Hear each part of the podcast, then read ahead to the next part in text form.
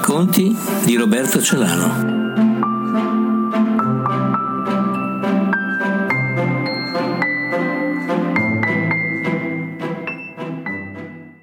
Titolo del racconto Cinema e film, arte e racconto.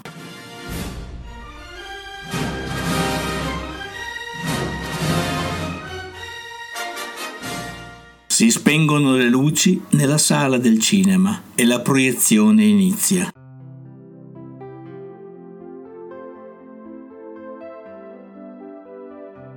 Si narra una storia vincente. La maggior parte degli spettatori sta rivedendo lo stesso film per la seconda volta.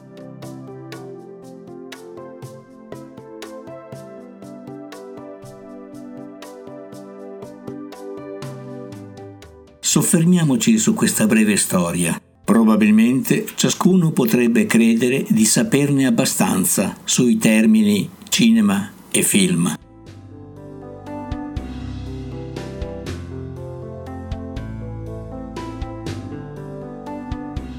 Eppure questi termini esigono un'esplorazione per evitare che siano assimilati dal senso comune, che tende a livellare, a rendere uguale qualunque cosa.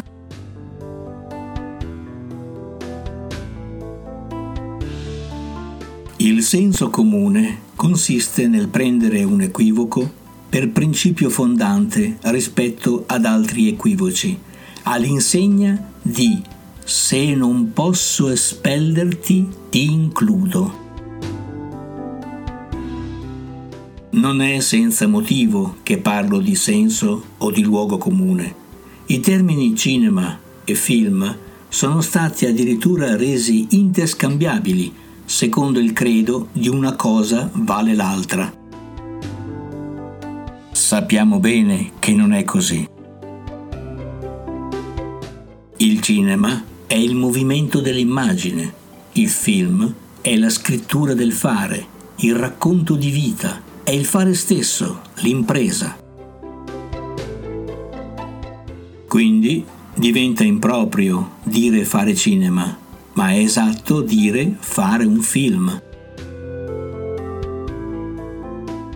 Platone, nella descrizione della caverna, parlando delle ombre proiettate lungo la parete, coglie la semovenza delle immagini, ovvero parla del cinema. Omero scrive l'Odissea e fa esattamente un film con l'impegno di fare e di rendere il suo fare impresa.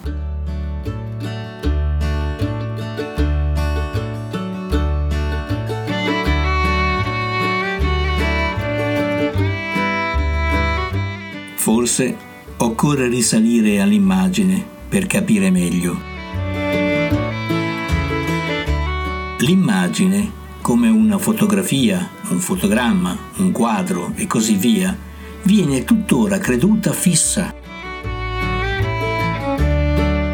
Il luogo comune ritiene che l'immagine sia statica, addirittura da copiare a specchio, nella rappresentazione dello specchio creduto tale. In altre parole, Oggi molti replicano un modello di attore, di uomo o donna, ritenuti modelli. Il replicante è sordo, non è in grado di accorgersi delle cose, almeno finché resta dentro un calco che deve provvedere a restituirgli l'immagine che ha di sé.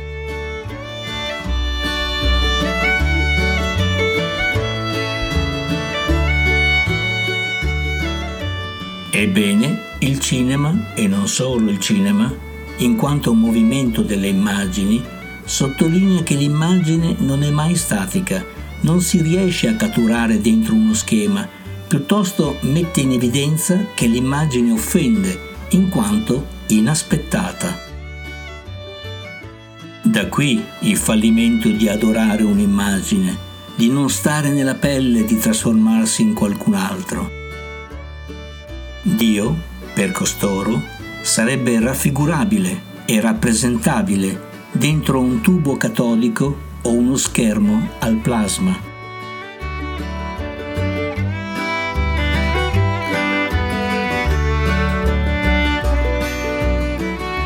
La vita non è un doppio film, quello sullo schermo e quello da imitare, è la vita stessa. L'imitatore del corpo rifatto, affinché entri in scena, subisce impietose disfatte.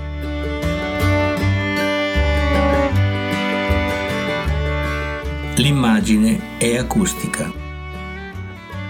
Tanto è vero che di una foto ciascuno ne fa un racconto, secondo ciò che ascolta della sua storia. Tanto è vero che ciascuno esplora una foto più volte, quasi a captare che l'immagine è sempre altra.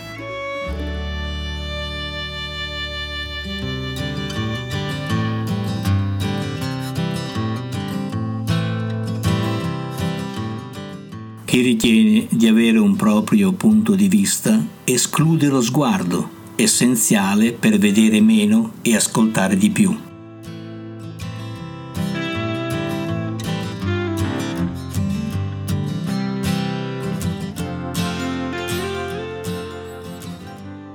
Non a caso gli artisti parlano spesso di astrazione, del mai udito prima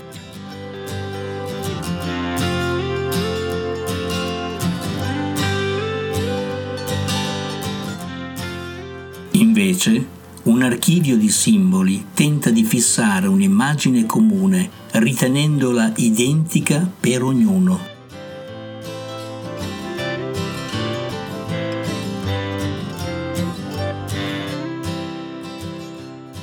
Perfino il nome si trova in un movimento, così il significante, in quanto costitutivo dell'equivoco.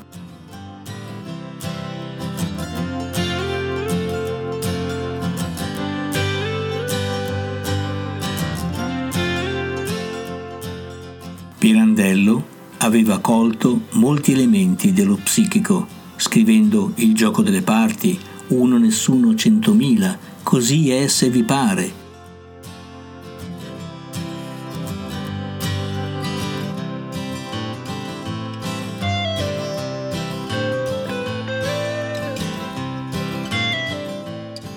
Allora non possiamo più dire cinema per film, e scambiarne i significati e i significanti, dal momento che ogni termine ha la sua vicenda.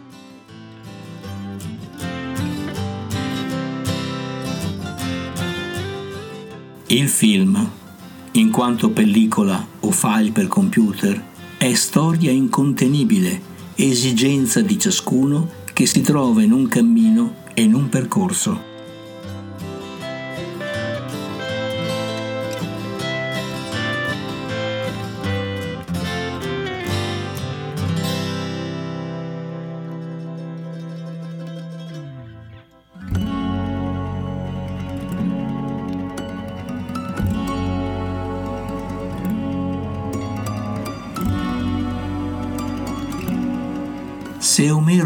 Poté fare a meno di scrivere le storie epiche, e Dante fu come costretto a scrivere la Divina Commedia, e Leonardo fu preso nella scrittura delle sue testimonianze, nemmeno Mario Rossi può astenersi dalla sua pellicola, dalla sua pelle, dal film che racconta vivendo.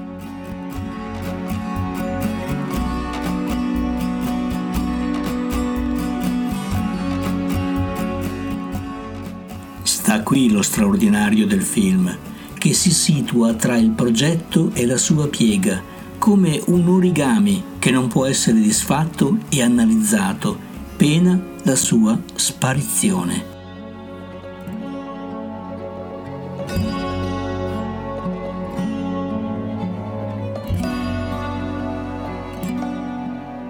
Narrandosi, il film viene preso dalla pellicola delle parole che preparano e divengono quello che della memoria si scrive facendo.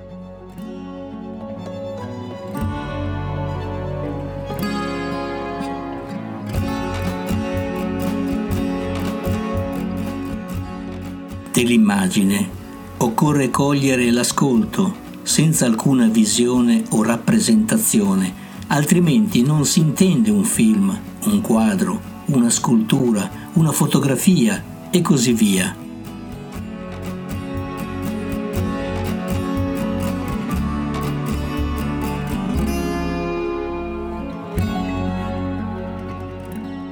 Per quanto si osservi, l'immagine è ogni volta nuova e rimanda sempre ad altro, senza sosta.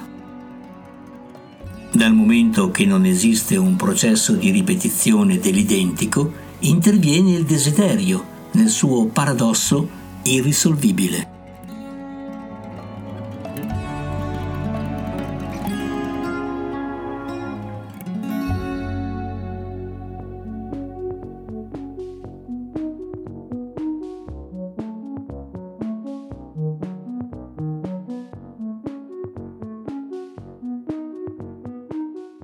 Il film, come il sogno, proietta e mette in scena il rebus come costante del testo, come scrittura delle immagini, combinate per metafora e per condensazione, con la metonimia e lo spostamento che caratterizzano la frase. Il rebus, ovvero le cose nella parola, contribuiscono alla stesura del film. E una volta capito il rebus, ci si accorge che resta ancora da intendere, ancora da leggere.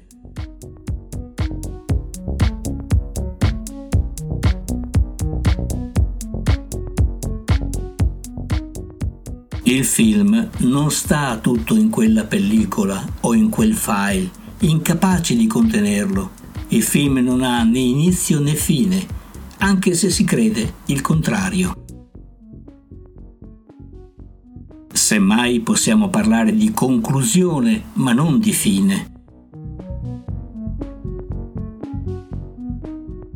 Le cose non hanno fine e quando ci sembra che una cosa sia finita, ecco che riprende inaspettatamente un altro giro, un altro percorso.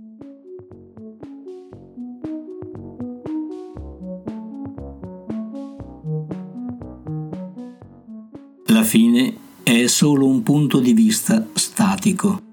Il cinema ci avverte che l'immagine è semovente, si muove da sé in modo autonomo. Nasce il cinema quando non c'è più l'idea di un'immagine immobile, di un'immagine di gruppo omogenea. E non c'è film senza cinema. Piuttosto, dove si intende il cinema, il film si scrive.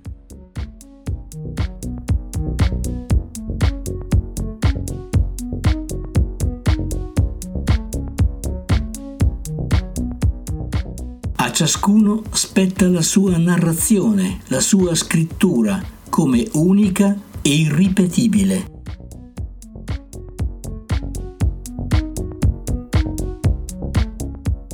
Paradossalmente, il film narra di ciò che non si vede, bensì di ciò che ciascuno ascolta.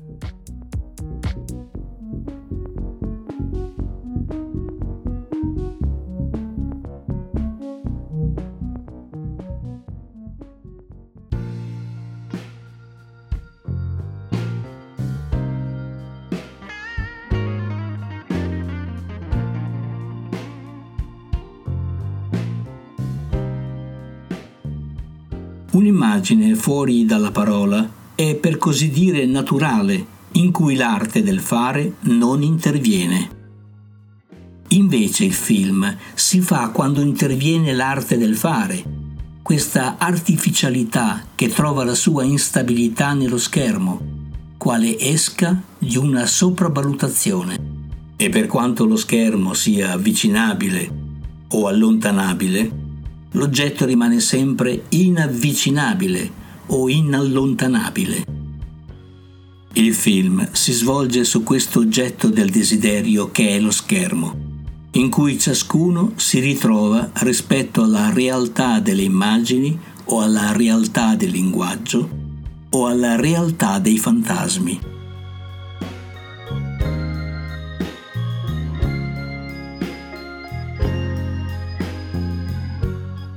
che il film, mentre avviene e diviene, introduce trasformazione e variazione.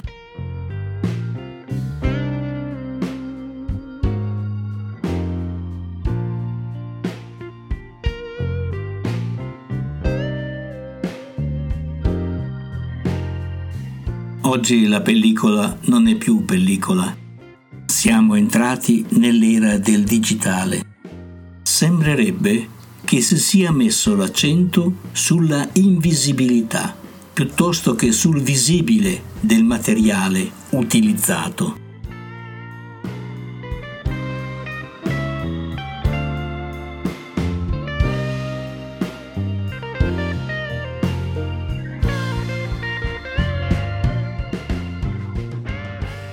Da pellicola a bit, e cioè da qualcosa di visibile a qualcosa di invisibile, dalla pseudo certezza alla scena dei bit fantasmi.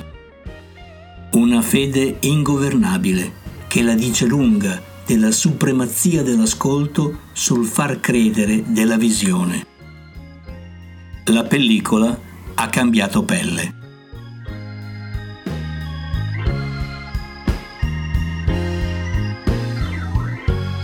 Anche archiviare è un atto di fiducia che l'operatore esercita sul computer, come se lui stesso fosse travolto dalle cose che vanno verso la qualità e che non si curano dei punti di vista di ognuno. Il digitale ha imposto nuovi percorsi.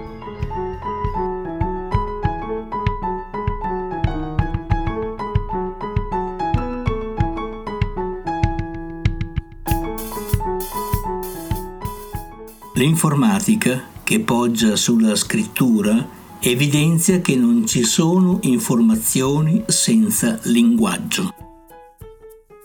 E come nota Émile Benveniste, l'uomo come parlante è definito dal linguaggio. Il film vale da tessuto della parola, ma narra anche della mia storia, iscrivendosi nell'attuale.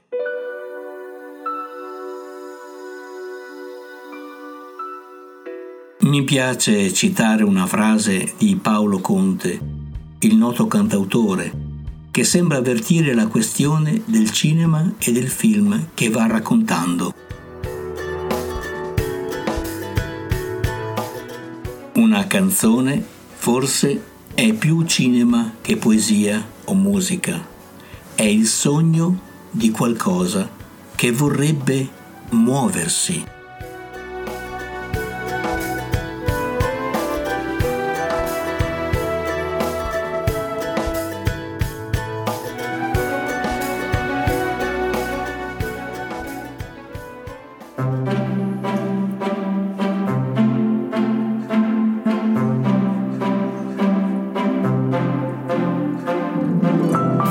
Racconti di Roberto Celano.